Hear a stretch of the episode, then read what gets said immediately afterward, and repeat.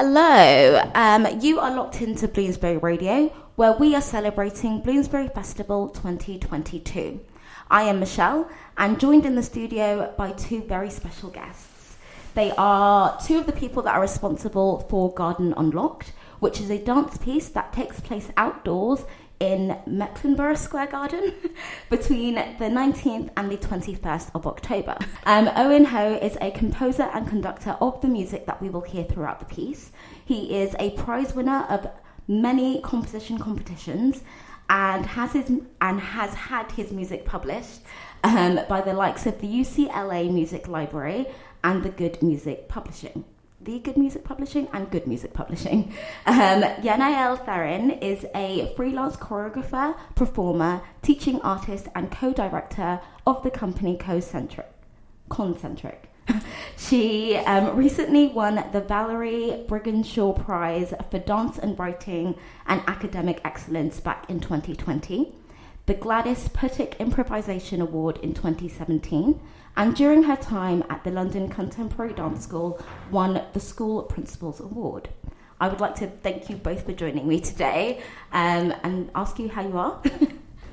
thanks, Michelle. Yeah, I'm very good, thanks. Yeah, thanks for inviting us, Michelle. Yeah. Good no day, worries. good day, yeah. Yeah, thank you both for, for coming in. um, okay, so I feel like it's a silly question to kind of start with, um, but I assume that the both of you are into music or at least enjoy music. Um, so I would like to ask you who are some of the artists, musicians, or composers that inspire your everyday life? After you, you know. yes, so for me as a dance artist and as a dance teacher, it's so important to keep getting inspired by musicians and music, but in very different styles. Uh, when you think that I teach dance to children in primary schools as well as performing and making choreographic works uh, professionally, I need to have a nice and wide range of people and styles in my playlist. so, um, yeah, people like Owen, obviously, uh, my friend Michaela Livadotis, who is a pianist as well, um, Ray Bryan, a clarinetist. These are all musicians that I've been working with for a couple of years now, and their work really inspires me. But then, as well as their work, there's also, you know, popular music that the children that I teach will be listening to, and I think it's really great to embrace that as well. So, if you look at my playlist, it's it's a really weird mixture of styles. Yeah, as for me, I would say um, I'm mostly inspired. It's a weird word by uh, composers from the Romantic era, but also composers who are more recent, who still show kind of a romantic tendency. And in fact, this is uh, this has been my interest so far, whether academically or artistically. Um, and in fact, in terms of dance, um, I'm quite inspired well before, but before meeting Yanaelle, I'm quite um, uh, a regular goer to uh, ballet performances. For example, pieces by Tchaikovsky's and and his I don't know Nutcracker, Swan Lake, you know. But um, it's not until I meet Yanaelle back in 2020 when we first collaborated uh, on a piece called Romantic Remnants, coincidentally, um, um, that I'm I started to appreciate modern and contemporary dance more, and quite I I find its um its fluidity and flexibility quite interesting when it comes to like working with this kind of dance and uh, and I'm speaking from a contemporary classical composer's point of view where I mean music is no longer very rigid nowadays. It's all very mixed and and and fluid and and free in in a way. So I think there's a lot to learn from the contemporary dance practice as well. Nice, I love that. You both had like very different inspirations. I know that you said it was a weird word to use, um, but I feel like it's an important one because we're inspired by things every day, right? Um, and I feel like we shouldn't be ashamed or like back away from that if that makes sense. Absolutely, mm-hmm. absolutely. um, so you mentioned just then that you both met in 2020. Um, was that to do with the ensemble matters? Um, and if it was, what capacity is it that you guys are involved in ensemble matters? Yes, it was. Um, in fact, that was a that wasn't supposed to happen.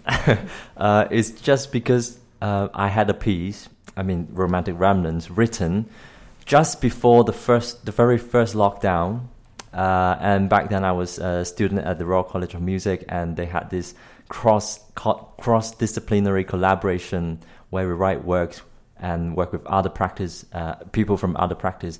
And I happened to choose dance, and then just before the premiere, the whole lockdown thing happened, and it just got cancelled indefinitely.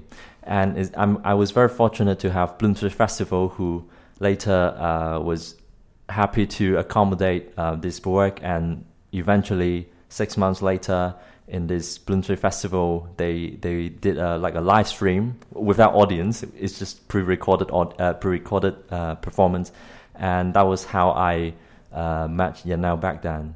She was like stepping in because the original choreo- choreographer wasn't free anymore. So that's um, that's quite a story, but it's a it's a very good um, opportunity for both of us, I think. Yeah, I agree. I mean, 2020, what what a year, right? what was, a year. um, it's insane. I feel like we're fortunate that Bloomsbury Festival tends to happen towards the end of the year um, because by that point in 2020, everything started opening up again, right? Um, and although it was done online and you didn't have a live audience, you were still able to participate and take part and create and put something out there, you know? yes, that was really special actually, because even though it was not a, a large um, cast piece, there were still, you know, five musicians, Owen conducting, myself and another dancer, and we had to be quite careful with wearing our face coverings and spreading out across the space, and then with all of the tech team around us, um, recording the performance. It felt quite special to be able to put that together and, and perform it, even though it wasn't for a live audience. Um, but that's why that's our history with Bloomsbury Festival so far, and we're so excited this year to finally be able to see an audience in the flesh and to perform for them um, next month. That would be really exciting. I love that. Um, so on the website, it mentions that the music is going to be in direct relation to the actual dance piece itself. Um, and speaking of pre recordings, I wanted to ask you guys whether the music would be live or whether it would be pre recorded. That's a very nice uh, question, in fact, because back in 2020, when we first collaborated, in at, well, basically, put differently, the music has already been written, so you can say we can just pre-record the music and then play back when they perform, even though we didn't. We we perform it live anyway. But that's also one of the reasons why this time we decided to approach uh, this collaboration slightly differently and have the music in a way be performed live on the one hand, but also be be directly or indirectly influenced by the dance. So um, that was how it is. It all started, and as it progresses, as we as we develop and create uh, the work, um, we I sort of um, base some elements in the music uh, on the dance. So, for example, during the dance, let's say the dancers they raise their hand or uh, or let's say when they first look at some other dancers, um, then the music will be triggered. I mean, some elements of the music will be triggered, and they will play. The musicians will play it live in response to what the dancers are doing, and so these form some elements of the uh, of the music for this piece. So it's gonna be interesting. It's worth saying as well that Owen, you won't be there conducting the musicians. No. So myself and the other two dancers are kind of conductors as well because yeah. our movements are literally the signals that the musicians follow to play the next part on their score. So obviously on this radio format we can't show you the scores, but it's really worth looking at them because you literally see the dancers' silhouettes on the score showing a particular position, and that's what the musicians will be looking at and looking out for when we're dancing to know when to move on to their next um, section in the piece. That's really interesting, and I feel like it's almost the reverse because um, when you study dance, you're always told to listen to the music, right? Mm-hmm, um, mm-hmm. And in this respect, it's the musicians that are being told to kind of look at the dancers. Yes. so, yeah. so you guys are the the catalyst of the piece, almost. You know, you're like the heart of it, um, because what you do then.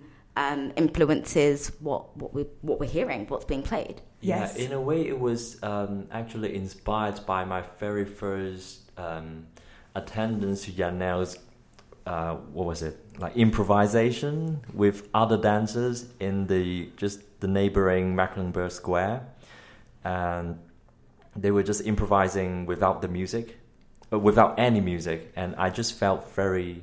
I was I was there just watching them improvise, and and it, I haven't really like observe or appreciate dance improvisation without music. Mm. and i just felt like there's a very intimate and special connections between dancers where they don't really need the music at all.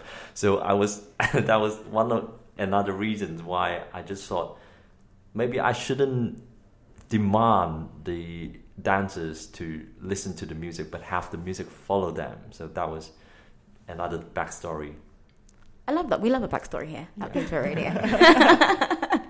um, I was going to say something, and I oh I oh, remember oh, when you were saying no, it's fine. Um, when you were talking about watching them dance with no music. Um, I don't know if you guys are fans of Love Island, but it is a guilty pleasure of mine. And um, I learned recently that when they do their like dance challenges and stuff, they're doing it in complete silence. Oh, really? Yeah. so they add the music post production. So the music that we hear, they don't hear anything. They just hear each other like cheering them on and stuff like that. And I'm like, that's well awkward. Like how, how, you know? um, and I, I guess it's a very similar thing for just dancing with no music. Like if you were in the street or in a space, people just think you're nuts, right? But I don't know whether it's like you're following some kind of music in your head or if you're just counting or like what influences the movement because you're not listening to anything. Yes, if anything, it's mostly about listening to the other dancers and sort of visually as well, getting a feel for the rhythm or the groove that they are in, and then matching that or responding to that or adding a contrast to that. So obviously sometimes their footsteps will make actual sounds especially yeah. in this piece will be in a courtyard so our feet will be um, on stones that will make some sounds but there's also you know the groove that a dancer can have in their body even if they're not making sound that gives you some sort of a rhythm that you can follow that's really interesting. So, like, when you're, I guess, moving in that way, um, is a lot of it contact improvisation, or is it just a case of you looking and then responding to that? There's a little bit of both, actually. Okay. so, um, the piece is called Garden Unlocked, and yeah. part of that process is to also unlock our bodies. So there's a part of the piece, an entire section where myself and the other two dancers have our arms interlocked and it feels like we are never going to get out of that lock. We are trying our best, we are moving, twisting ourselves in different directions, and there seems to be no way out until eventually, hopefully with some help from the audience as well, we find a way out and we manage to free ourselves and unlock um, these arms. But yeah, there is quite a lot of contact in there, and again, as a choreographer, that's something that I had been longing to come back to after years of teaching dance on Zoom and not being in a shared space course, with people. Yeah. So this is very special for us as well that we're able to to come back to physical contact in this piece. I yeah. love that. Nice. um, so when I think of like contemporary dance, I always think of like quite open body language. Your arms are out, like stretched out. I'm, I'm literally stretching my arms yes. out. yeah. um, and obviously, this piece is based on like the air and like pollution and like solving problems in some respect. Um, is that something else that we're going to see? I mean, I know you've spoken about the interlocking, um, but I assume that all of it is not going to be interlocked, if that makes sense. Exactly right, yes. So after the interlocking section, which is essentially the first movement of the piece, we move on to a freer section called open space, where the dance literally takes up the whole of the performance venue. There's a lot more distance and a lot more air. If it doesn't um, rain. If it doesn't yeah. rain. Thanks, Owen. This is all weather dependent. So if we're lucky with the weather, this is where we really connect with the air, the space around us, and hopefully the sky. Now, if it's pouring with rain, we have a plan B where we stay um, under the roof in the portico space. Okay. So this is still half outside. Um, but it won't give the same full feeling of you know being in a garden. Um, what is it that made you guys decide to pick that specific venue or destination for your piece? Well, we have some challenges when we were um, working out which venue that we have that we will use. originally our plan was indeed to use the Mecklenburgh Square Garden just opposite to Goodenough College uh, because that was exactly the place which inspired our collaboration.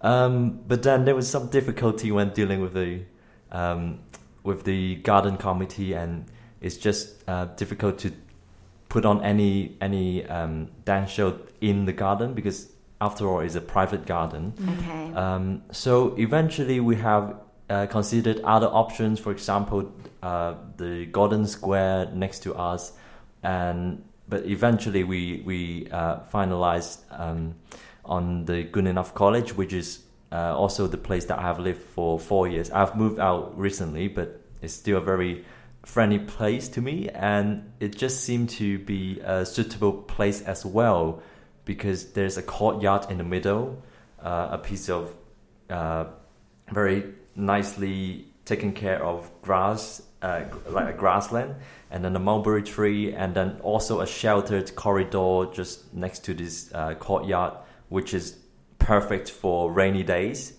which is also not possible in just say, uh, let's say, just a Mecklenburgh Square Garden, which is entirely outdoor, and we Mm-hmm. we have nowhere to hide if it rains, and it just have to be cancelled the event. Okay. So in in a way, Goodenough is the best place for for this particular performance because we we just have to put it on whether it's raining or, or, or shining. So yeah, that's that's that's the story about the venue, which is also one of the major challenges that we face. I mean, we face challenges everywhere, and it's just something else that you have to overcome, right? We do, we do. and I feel like with this piece in particular, um, we are very keen to work in spaces that are not normally accessible to the public.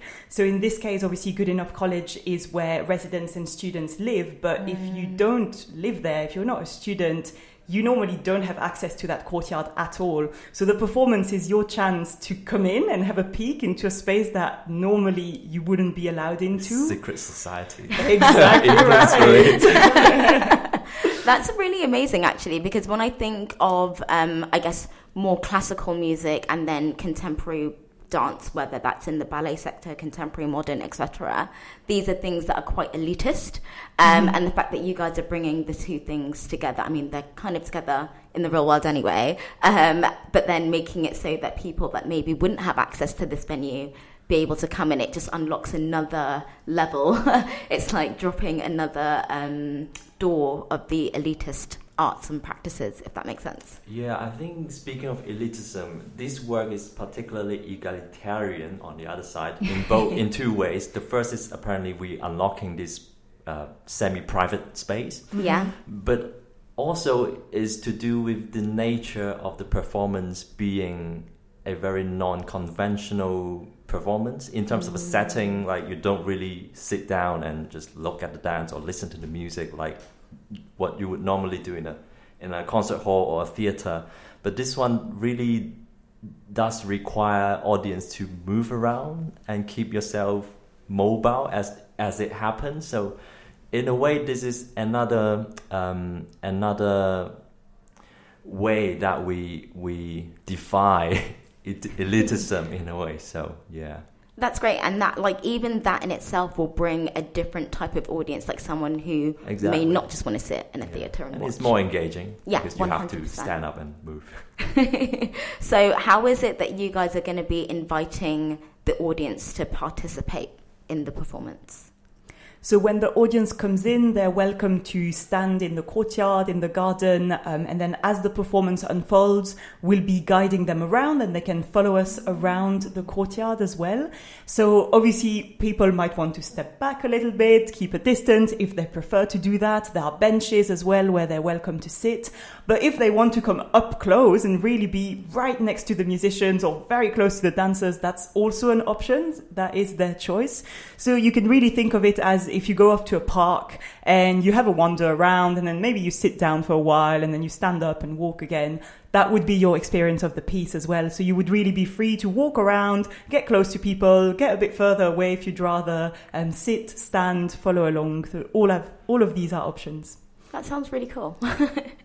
nice. Um, and how many dancers and musicians are actually taking part in the piece? This time we've got three dancers and three musicians, and this is the very first time that the full cast is um, coming together, which is very exciting. Um, previously, we've performed the work, the work in progress. Actually, it wasn't fully um, fledged yet, but we had one performance with the three dancers and only two musicians, and then we did a very small cast performance with just one musician and two dancers. um, but so this time we're very excited to have six performers, so the full cast together. In, yeah, in a way, this work is is pretty flexible because even if there's just one dancer and one musician, it's still workable because it's an open score, both dance wise and music wise. So Mm. I'm keen to see how how how well it can stand the time and just I don't know reincarnate itself in different versions. Even even let's say 50 musicians and one dancer or the other way around. So it's gonna be a very flexible score that keeps growing and developing. I love Yeah. that. Um, so I guess taking it back a little bit, how is it that you both got into your respective practices? Um, well, I started as a piano player uh, since the age of six. I mean, just probably my parents forcing me to learn an instrument, and you know, just typical uh, kid, and and um, just gradually, at some point, I feel like my piano playing isn't going any further, so I sort of switched to writing music and just gradually also pick up uh, conducting on the side. So that's in a nutshell how I got into music. Uh, there's not really any dramatic one-time event which inspired me to just become very in uh, become very determined to to to take on a musical path. Not really. It's more like a gradual process for me, but it's just the way it is. What about you now? Yeah, so for me, I remember as a child when I was maybe like four years old, just walking past some studios and seeing people dancing, and I just wanted to do that. I wanted to be with them. So I asked my mum several times if I could go to dance class. And at first she was like, oh, she just wants to do it now, but is she actually going to commit? You know, so I asked several times. And then eventually, when I started primary school, when I started year one, I was allowed to go to a creative dance class once a week and I loved it. So that's when I started, and then I kept going with ballet, with contemporary and jazz dance, um, until I decided that I really wanted to do that as potentially a career as well. Um, and then I moved to London uh, 10 years ago to train at London Contemporary Dance School, which is here in Bloomsbury. Um, and that's where the journey started as, as a professional journey. But if I bring it right back down to the root, it's five year old me just being like, I want to dance. yeah, I guess most parents are kind of skeptical about the arts, isn't it? Yep. Until we really are determined on a artistic path. So It's really funny because it's like, yeah, like you said, a lot of parents are skeptical about the arts. Um, I feel like you almost have to prove your worth to them. Like you have to make it or have this massive breakthrough for them to kind of take that route seriously. Um, okay, so bringing it back to the piece, um, it's about stopping and rethinking about your relationship with the air and the space around you. How is it that you two come to do that in your own lives? I think for me, that's a practice that has mainly grown since 2020, since the lockdowns. Um, and as I said earlier, I had been, you know, busy teaching dance on Zoom and training with other teachers on Zoom as well. And that made me think that actually I also wanted to be outside in the real world. Um, so around that time, I started to make dance films in outdoor spaces.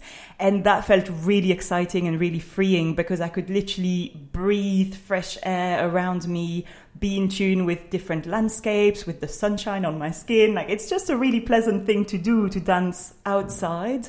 Um, so that's something I've been cultivating and developing for the last two years. It's really how can my dance practice fit in different outdoor settings, um, whether that's in cities or by the sea. Um, I live in Eastbourne, so I'm very lucky to have gorgeous beaches and landscapes to play with and to dance in.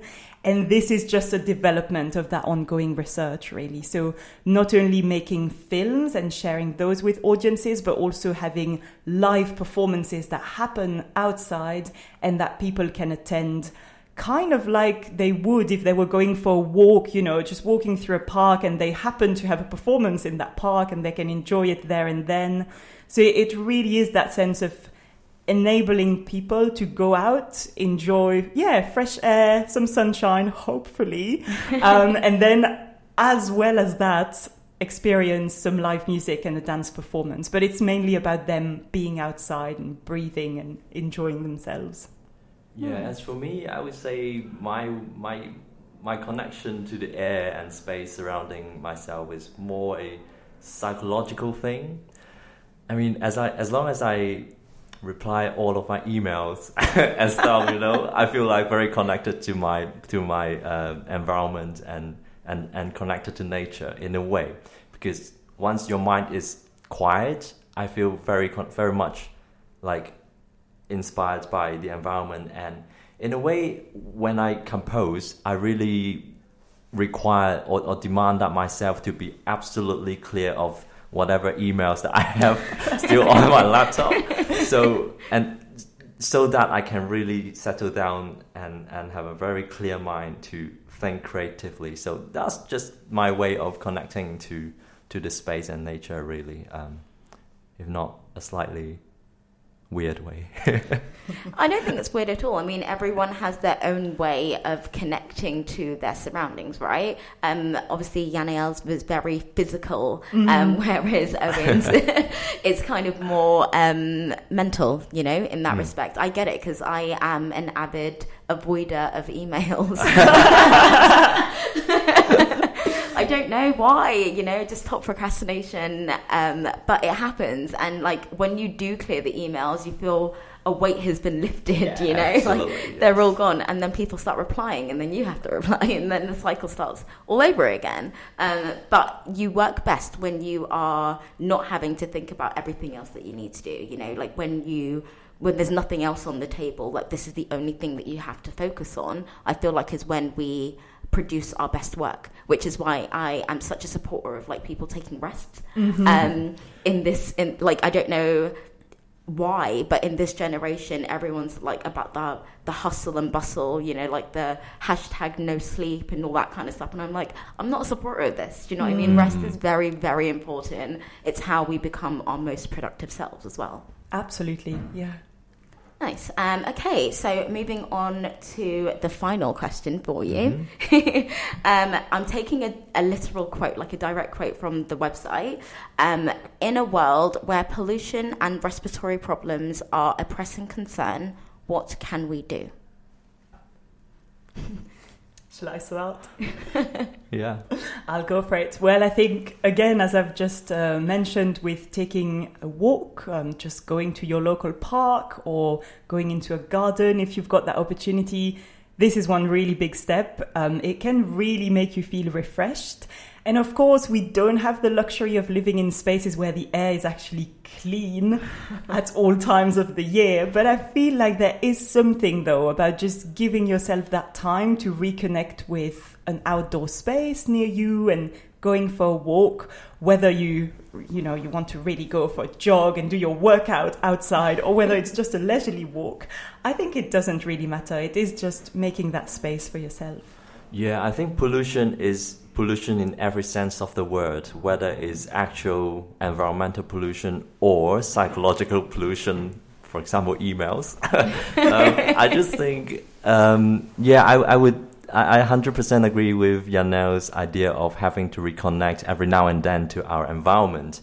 And in a way, what we can do really is to just get ourselves out there, uh, be in the nature, and just appreciate how beautiful it is. For example, I don't know, going to Peak District or sailing in the Solent, you know, which is things I have done in the past.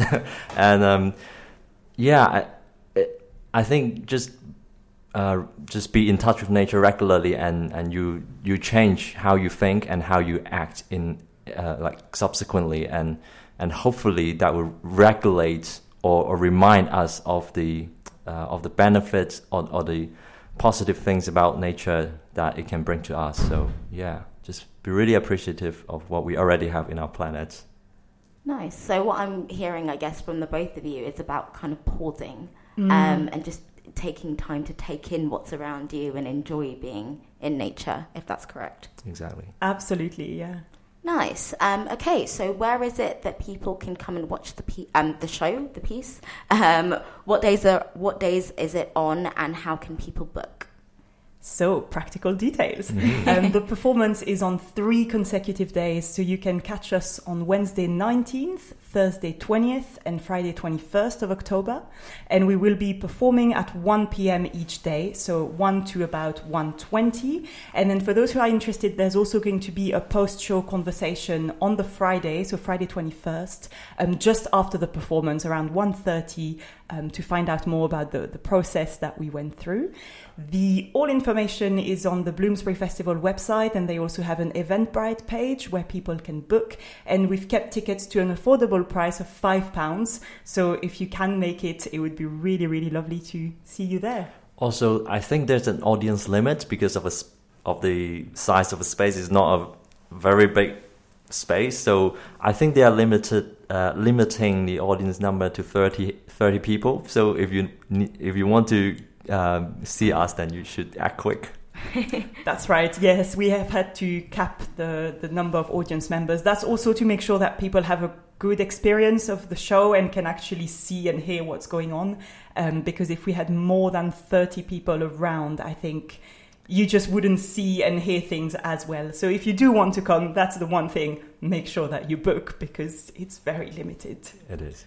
Amazing. Um, and I assume that everyone can find the tickets on the Bloomsbury Festival website. Yeah, just type Garden Unlocked in their search box, and I'm sure it will pop up.